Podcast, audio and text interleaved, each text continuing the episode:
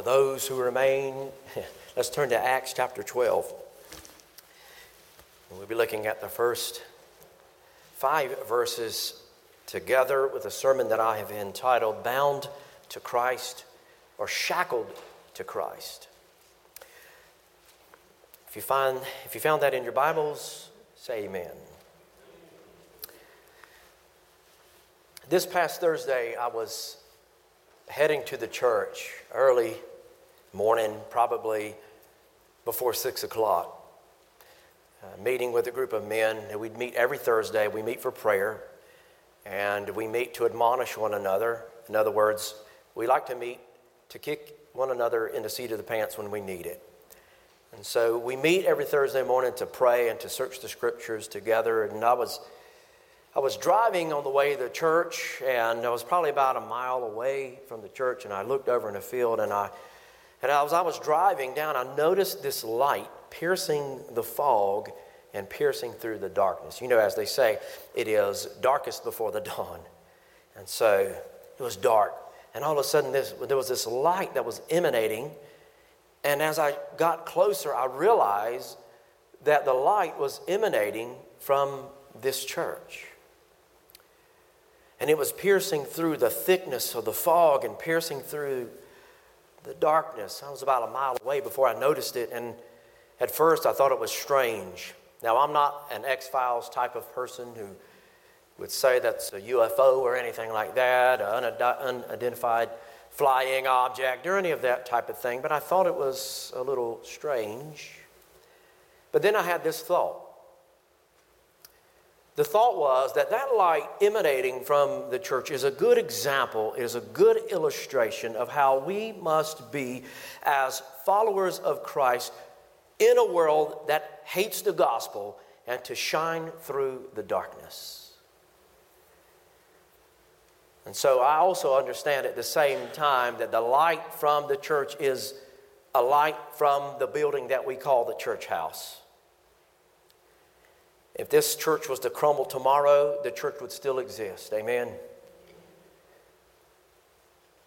But it also stands as a reminder, a beacon of sorts, of how we must, every day of our life, point people to Jesus.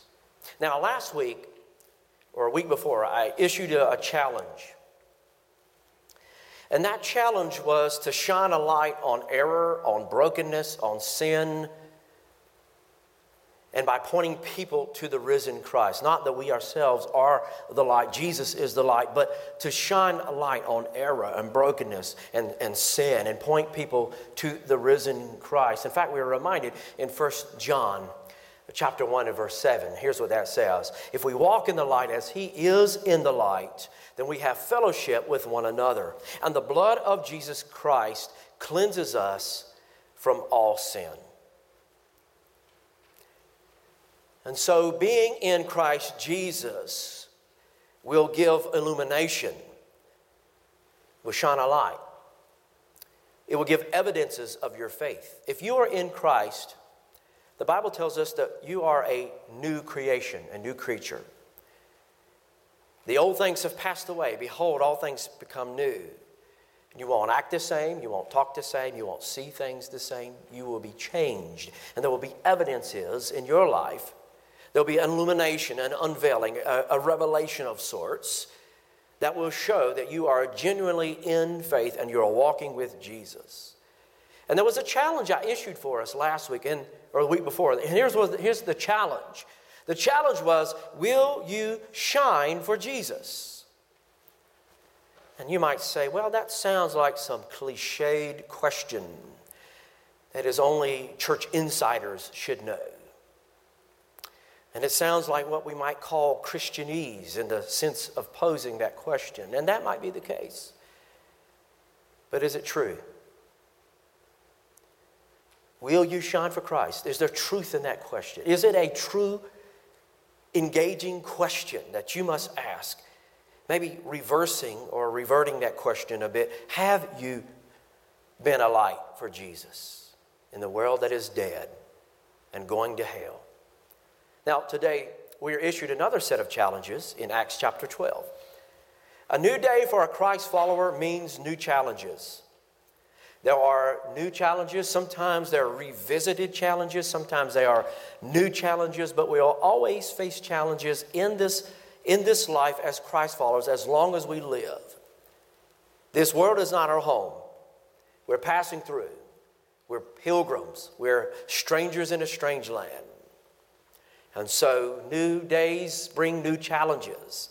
And so, today I want you to grab your Bible. I know you have it before you.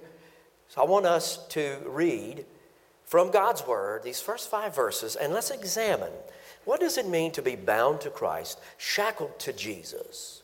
So, if you will, I'll ask you, let's stand for the reading of God's Word. Standing in reverence from God's Word, I think, is a reflection of what we know deep down inside. I'm going to stand for the reading of God's Word because I know it is true. I know it is absolute. I know these are words of life. So let's begin verse 1. About that time, Herod the king laid violent hands on some who belonged to the church. He killed James, the brother of John, with the sword, and when he saw that it pleased the Jew, he proceeded to arrest Peter also. And this was the days of unleavened bread. In your Bible, I want you to make a note of that. If you got to underline it, that this was the days of unleavened bread. And when he had seized him, he put him in prison, delivering him over to four squads of soldiers to guard him, intending after the Passover to bring him out to the people. So Peter was kept in prison, but earnest prayer for him was made to God by the church. Father, we ask your blessing of the reading of this word. Father, penetrate our heart and mind with your word and truth. In Jesus' name, amen. You may be seated.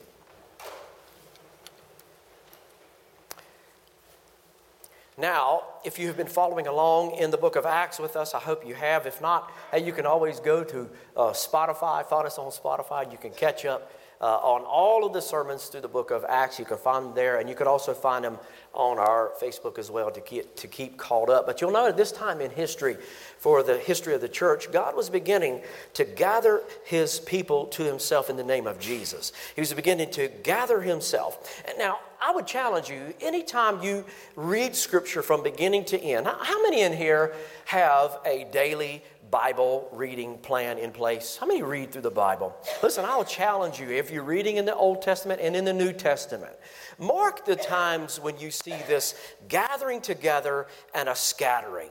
There is a theme throughout the canon of Scripture of a scattering because God's people were full of idolatry and had turned their back against the one true God, and then God offering a remedy through Himself of gathering His people. And we begin to see this gathering in, in Acts. And by the time we get to the book of Revelation, we see this gathering of a multitude of people, like the sand of the sea, that God has brought together from every tribe, nation, tongue, and all people. What a beautiful beautiful picture of God scattering because of judgment and then bringing together. And the Jews and the Gentiles are now they are accepted into right relationship with God through Jesus, the risen, the risen Christ. We see this in the house of Cornelius.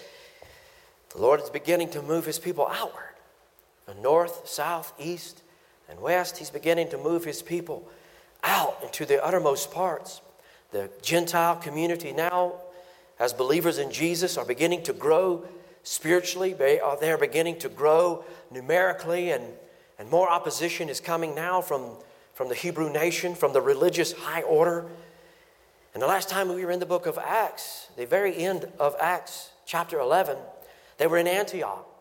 And Saul and Barnabas, they are engaging the church at Antioch and they're beginning to build gospel community. It's important for us to build a solid gospel community. They are investigating. They're going out and they are teaching, and they took a whole year to teach sound doctrine, a whole year to teach the gospel of Jesus, the resurrected Lord. It took them a year, and they were, they were teaching, and they were intentional, and they were going out, meeting the people where they were at. Now, the themes that we'll find today in these first five verses, I mentioned some of them briefly in our corresponding scripture. Some of the themes that you will find if you're going to write these down would be number one, God's sovereignty. And by the way, this is a theme that threads through all of Scripture God's sovereignty. Second, we'll find persecution. that, that there will be times in our lives that we might suffer persecution. Jesus, in fact, said that when you are persecuted, not if. And then lastly, we'll find prayer. What was the church doing? Were they praying? Were they seeking the Lord's face? We'll find those three themes today in God's Word sovereignty, persecution, and prayer. First, I want to begin with verse 1 and 2. And if I was to subtitle this one point, I would say there is a raining on the just and the unjust. Raining on the just and the unjust. Now, this phrasing should seem familiar to you. It is the teaching from Jesus himself on the Sermon on the Mount in regards to loving your enemies and for those who persecute you. When's the last time that you loved on your enemies and loved somebody who persecuted you? Better yet, when's the last time that you were persecuted for your faith? So Jesus said in Matthew 5, verse 45, He said, For He makes His sun rise on evil and on good, meaning this, that there will be adversity, hardship that will come upon the wicked and also on people who consider themselves to be just and upright and righteous before the Lord. Then he carries on with the blessing, saying, And he sends rain on the just and on the unjust as well. Rain being a symbol of God's blessing upon earth. Now, for a time, even the unjust seem to be blessed by what we call God's common grace. The very fact that the wicked who are alive today and seem as if they are thriving, the very fact that they can take one, one breath of life is a testament to God's grace and mercy. Now, on the flip side of that, there will come a time that said wicked will have to answer before a holy and righteous God. You might look at somebody's life who is an atheist, an agnostic, a God hater, and you might say, well, look, they're doing well. They're a billionaire. They're doing well. It seems as if everything they touch turns to gold. It seems as if if they're in corruption or if there's any wickedness in their life, it looks as if they're God, they're getting away with it. Au contraire. There will come a time when they will stand before a holy and righteous God who knows the intentions of their heart. And he will judge them based upon not their works, but upon their Son, his Son, or the lack thereof. Has the righteousness of Christ been applied to their lives? Nay. And so they will be judged. Now, the blessings and sovereignty of God is seen in two ways, particularly in the life and death of James and Peter. In James and Peter. So let's look at these two verses together first. Let's look at verse 1. Now, about that time, Herod the king laid violent hands on some who belonged to the church. Underline that in your Bible laid violent hands. Here is King Agrippa the first. This is this King Herod. What made him so famous, what made him so liked amongst the Jews, amongst the Hebrew nation, was that he had some lineage. And he was known because his grandmother was linked to the Hasmoneans and was linked to the Jewish revolts. Now, in between your Bibles, there is something that we call the intertestamental period. In our English Bible, it is between Malachi and Matthew. In the Hebrew canon of Scripture, it would be the Chronicles that would end. And then we pick up in Matthew. Right in between there, right in that time of history, is what we call the intertestamental time of history. And this would be the time of these Jewish revolts. How many in here have heard of the holiday Hanukkah? So, right in between here is these Hasmonean revolts. And this King Herod had a grandmother from these families that led in those revolts. In fact, the Hasmoneans, they fought off Greek influences, they fought off paganism, they defeated one by the name of Antiochus Epiphanes. And this Antiochus Epiphanes sometimes is referred to as the abomination of desolation. And what did this abomination of desolation do?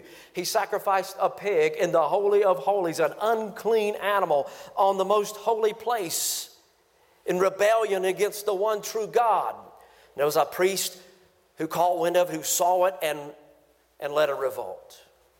Not only did they lead a revolt and defeat Antiochus, Epiphanes, but they began to secure their independence from the Greeks. They reestablished the temple to worship to Yahweh, and then they temporarily, for a short time, they restored the glory of Israel as a nation. That is, until the Roman Empire took control and came into power. So, this King Herod here has ties to this this old regime which made him well known and favorable. In fact, you'll find in verse 3 that he was looking to please the Jews. That is what is said of King Herod. Now, the influence and momentum of the early church began to grow as we looked at a map a few weeks ago. We saw how the gospel was beginning to, sh- to spread north, south, east, and west and going outward, fulfilling that Acts 1 8 paradigm, that Acts 1 8 uh, framework and this Herod no doubt saw them as a threat. And so the Bible tells us that he set forth his hand to kill and persecute the early church, which implies this term that is used to afflict the church, to afflict them, meant that he sought to do them harm or to do them evil. By the way, church, this is the world we live in. This isn't just isolated to James and John and Peter and the apostles. This isn't just isolated and encapsulated in this time of history. This is the world we live in. Since the beginning of humanity, the enemy has always looked for ways into which he can harm or cause evil to God's people. Nothing is new. Nothing is new. But we do also know that this is afflicting the early church. Again, the theme that we are navigating around is God's sovereignty. It is said of Herod that he killed James, the brother of John, with the sword. Not that he himself killed James, but gave the order to have him killed. Now, this James is and was called by Jesus one of the sons of thunder. He is commonly called James the Greater, in contrast to James, the son of Alphaeus, who is called James the Less. But what is most important about this transaction here is that Jesus predicted that they would, that they would die. Jesus predicted that they would suffer persecution. In fact, we find it in Matthew 20, verse 23. We find it in Matthew 10, verse 3. We find it in Mark 10, verse 38. And then we find it in Matthew 20, verse 23, that reads this You shall indeed drink of my cup and be baptized with the baptism that I am baptized with. They would suffer death. One would die rather quickly, being James, who we're only told just a little bit about, and Peter would die probably some 20 years later, and then John would die of old age. Now, we do not know why Luke is just telling us so little about, about James and his death, but then tells us so much about Stephen as we, as we find in, uh, in Acts chapter 8. Why did, why did Luke tell us so little about James and so much about, about, about Stephen? And we don't know why Herod had selected uh, James to, to die. We do know by the early church historian Eusebius, who wrote of Clement of Alexandria. Uh, Clement of Alexandria was a contemporary of John, of John the Apostle. And so he, he walked pretty close to John the Apostle. Clement of Alexandria once uh, purported or once said that a Jew made accusations against James and then was beheaded at the same time with him. We don't know what the accusations are, but it raised some concern, according to the early church historian, and was beheaded because of this accusation. Look at verse 3. I ask you to underline this in your, in your Bible at the very end of verse 3. I want to introduce to you a taste of irony. Here's a taste of irony. In verse 3, it says, And when he saw that it pleased the Jews, he proceeded, this is Herod, proceeded to arrest Peter also. And then Luke adds this little note at the end saying, This was during the days of unleavened bread. Now we see how King Herod's ego was, was being fed by the people. King Herod was a people pleaser. He was a people pleaser. And by the way, churches today are filled with people who are just in the game to please people. There are people in our churches today who just want to please. They just want to be a yes man. They just want to say, I'll do this. I don't want to compromise. I, want to, I am going to compromise on these things or that. There are people, there are pastors who will stand in the pulpit and will not preach God's word because they want to tickle ears and please people. And so this isn't anything new either. Herod saw that it pleased the Jews to kill James, and so he arrested Peter, that no doubt, if the Lord did not intervene, Peter would suffer the same fate. But why is this? Why did I have you underline the days of unleavened bread? Why do we mark that? Why is this portion of this verse so ironic? Well, following the meaning behind the days of unleavened bread, you will find that this was a time of reflection and a memorial for the Hebrew nation, for Jewish people. What did this festival memorialize? Why did this festival exist? Why was this festival set aside? What was it used to bring back memory of in their life? The Bible informs us that the Israelites were to eat only unleavened bread every year during Passover as a memorial of the exodus from Egyptian bondage. We find this, this in Deuteronomy 16:3. We find it pro- prominently in Exodus 12 and 8, Numbers 9 and verse 11. And since the children of Israel was to, were to leave so quickly the Lord was going to deliver them out of, out of bondage and out of from under Pharaoh's thumb and was going to give them freedom and out of bondage. And they were supposed to leave so quickly. They did not have time for even the bread to rise. And so they were instructed not to ha- add any leaven or yeast to the bread. Again, what did the days of unleavened bread represent, and why is it so ironic here? It stood for being freed from bondage. It stood for being free and freed people. And yet, during this very festival, leaning into freedom, Herod kills one apostle and imprisons another.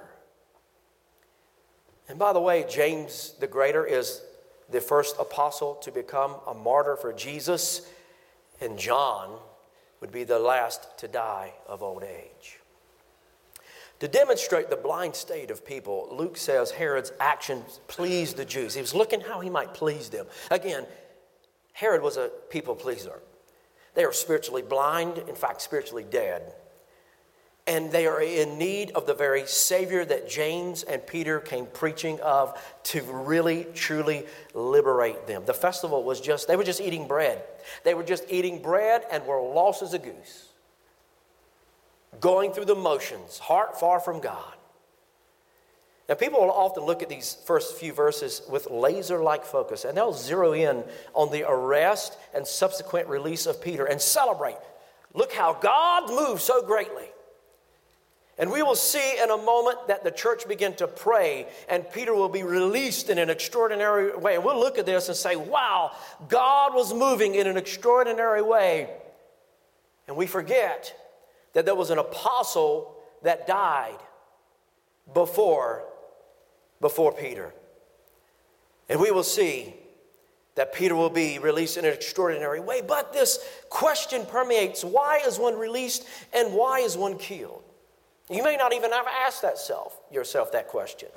You may not have even thought about it. You may have glossed over this. And you may be looking at me now and saying, Well, preacher, I hope that you're going to tell us why one released and why one is killed. And in some way, if you're a student of God's Word, you already know to some degree how to answer that question. It is like the Lord rains blessing on the just and the unjust. Sometimes people of the Lord will go through adversity. They will go through what the world might see as adversity and hardship. And if I was to answer this question, I would answer it leaning on the holiness of God. We sung of God's holiness Holy, holy, holy, Lord God Almighty. If I was to answer this question, I would say something like this Why was one killed? Why was one released? Because He is sovereign and He is holy, and we are not. And you might say, That's a cop out, preacher. But He is eternally sovereign. Now, we have kings that exist and we might say King George was the sovereign. but that sovereign died. That sovereign was born and died. Our Lord is eternally sovereign and in control of all things and in all places. We might say that there were some people in the Bible that are considered to be holy. The word is hagios, set apart. But they will die and they die. And so God is also eternally holy. He is sovereign in control and He is holy and we are not. I mean, listen to this. If we are going to doubt God's motives, then we can question Him about anything in life. We could say, Lord, why did this saint of the Lord who lived for you, who, who, who loved Jesus, who talked about salvation every day that they could, why did this saint of the Lord, why did they get eat up with cancer and die at a young age? Why, God? And yet the, the wicked, the wicked fornicator, the wicked molester, the wicked, you name it, flourishes in life and seems as if they are doing well and looks as if they are doing well. May I remind you again that He is God and we are not, and that you can trust Him even when things don't make sense. Sometimes things don't make sense, and that's okay. But I do know one thing that our God is sovereign and our God is in control. There have been many times when I would say, Lord, I, I, know you're trying to teach me something, but what is it? Have you ever asked that? Lord, I know you're trying to show me something, but what is it? Trusting in the Lord is a huge, huge step in our life. But why did Peter die? Or why did James die and Peter live? Why did James, why did James die and Peter live? Because our trustworthy, sovereign God, He is in control of making the name of his son known in the world. And however this would look. Just what does it mean for God to be sovereign? It means that God has the right to do as he wishes with his creation. And I wish I had an illustration. I was thinking to myself, you know, I was thinking about, I've used this before, Bob Ross. You know Bob Ross is? Painting a little, a little happy tree here, a little happy mountain here. I thought to myself, that's kind of what we see here. God has, it's His creation. But, but see, in this, in this illustration, it breaks down because Bob Ross is dead and gone now, and he doesn't have, uh, he, his, he's not eternal. And if Bob Ross wanted to rip that picture up, he has the right to do it because it's his. If the Lord God wanted to vanquish all of this earth right now with a snap of his finger, he could do it. Why? Because it's his. But God is long suffering, He is just. And here is, here is an adjective to add to God's character, not add to, but to describe God's character. He is salvific, meaning God seeks to save the lost. And that's why, for one more to come to Christ, one more that we might see to be wicked, might take one more breath, and then the Lord might call that person to himself as they forgive or as they repent. The Bible shows us in Isaiah 40, verse 15, it says, Look at the nations. They are like a drop in the bucket. They are regarded as dust on the scale. He lifts the coastline as if they were dust. Now, this also in, indicates that there is no exterior influences upon God. There's nothing that will add to God to make him better. There's nothing that you can add to God's character that will, that will enhance his betterment and make him better. No exterior influence upon him. He has ability to exercise his right and his will. So, coming out of this, I would ask you do you trust him? Do you trust God? Do you trust him? Are there things that you are holding on to that should be lifted up before the one who is in control? Are there things in your life today that you need to bring before the Lord.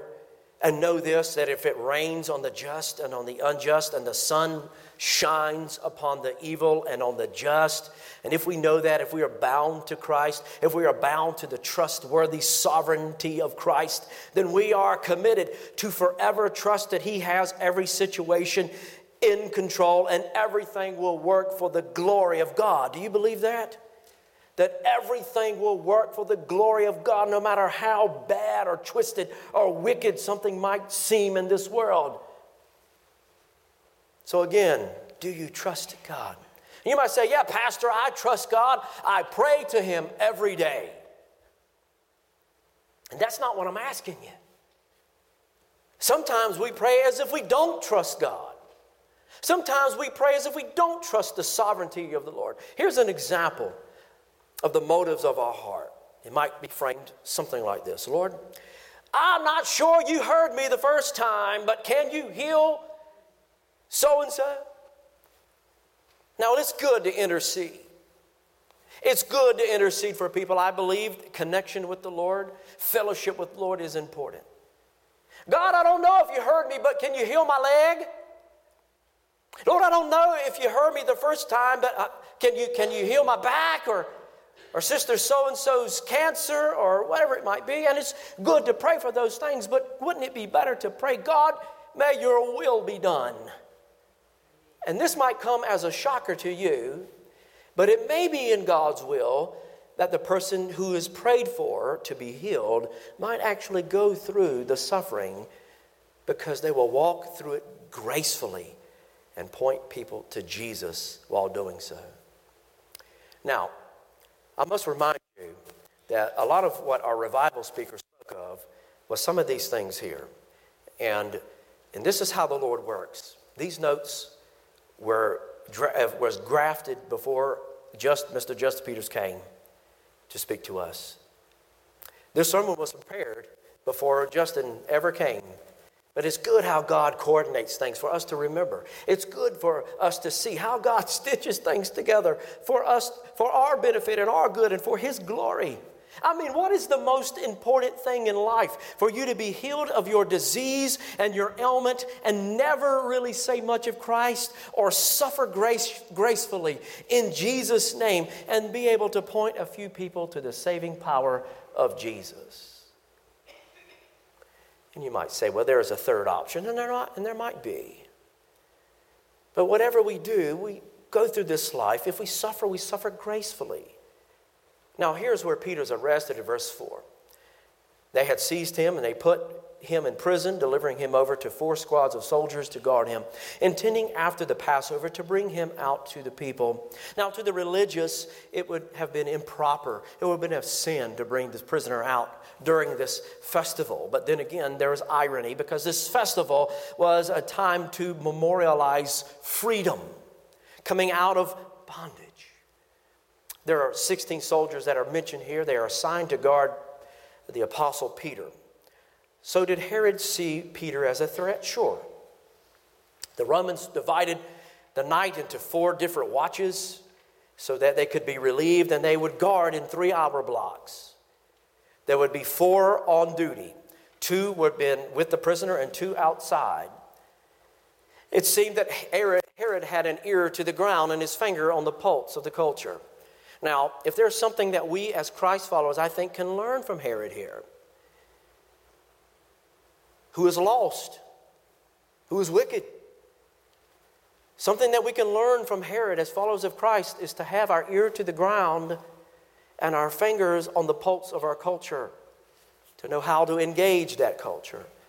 And Herod seemed to be a master at this. He used his circumstances to become well favored. And he may have even heard of Peter, Peter's previous escape, recorded in Acts 5, verse 19. said, During the night, an angel of the Lord, Lord opened the prison doors and brought him out. And after this uh, celebration, this Passover celebration, the Lord, the Guards would have bring Peter out. He would stand before trial as convicted enemy of the state and no doubt would have suffered the same fate as, as James. But let me ask you this what does the church do in times of trouble? What does the church do in times of turmoil? They might complain. They might cause division. They might plant their heels in on one stance and not be moved. They might gossip. A number of things that are harmful and detrimental to the church. What must the church do in times of adversity and hardship? I think verse 5 helps us. Peter was in prison, but the earnest prayer for him was made to God by the church. So they prayed. And in case you have not read ahead or you are unfamiliar with the narrative, here's a spoiler, spoiler alert, okay? Hopefully you've read ahead. Peter is released, but not by Herod. You'll notice the church was earnestly praying for Peter, and I love when we see bookends of the Bible. I love when we see that there are bookends. What I mean by bookends are ideas or words or verses that, that highlight a certain truth to be brought out. And Luke does a masterful job of bringing out some bookends in Luke 1, or, or sorry, Acts 1, uh, Acts 12, verse 1 and 5. There's bookends that are encapsulated here. So think of it like this Matthew chapter 1, verse 23, the Bible tells us as Matthew is describing the Emmanuel, what does he say of the Emmanuel? He says that he is God with us. And then we find in the Great Commission passages in Matthew 28, the very towards the end of the book, he says, Behold, I am with you always. And I love it when there are bookends that kind of brings home, bring home this, bring home this truth. But I want you to notice there are some bookends here. I want you to notice that it is said that the church is in earnest prayer. And this word earnest means stretched out.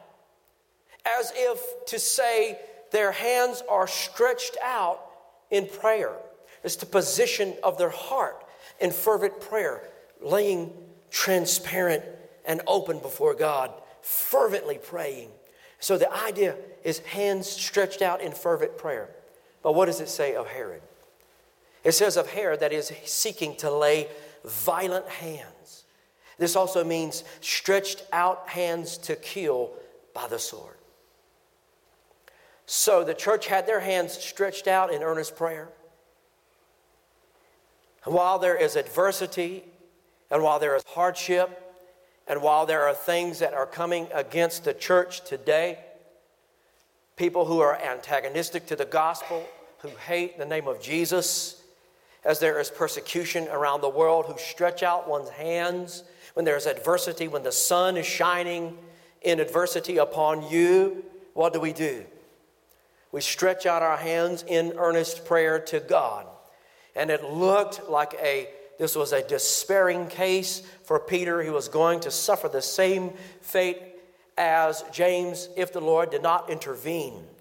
And the disciples began to pray more seriously. And by the way, let me say this don't wait until things are desperate to fervently pray. Don't wait for prayer to be a last resort. Build a lifestyle of prayer and worship, a lifestyle of seeking the Lord.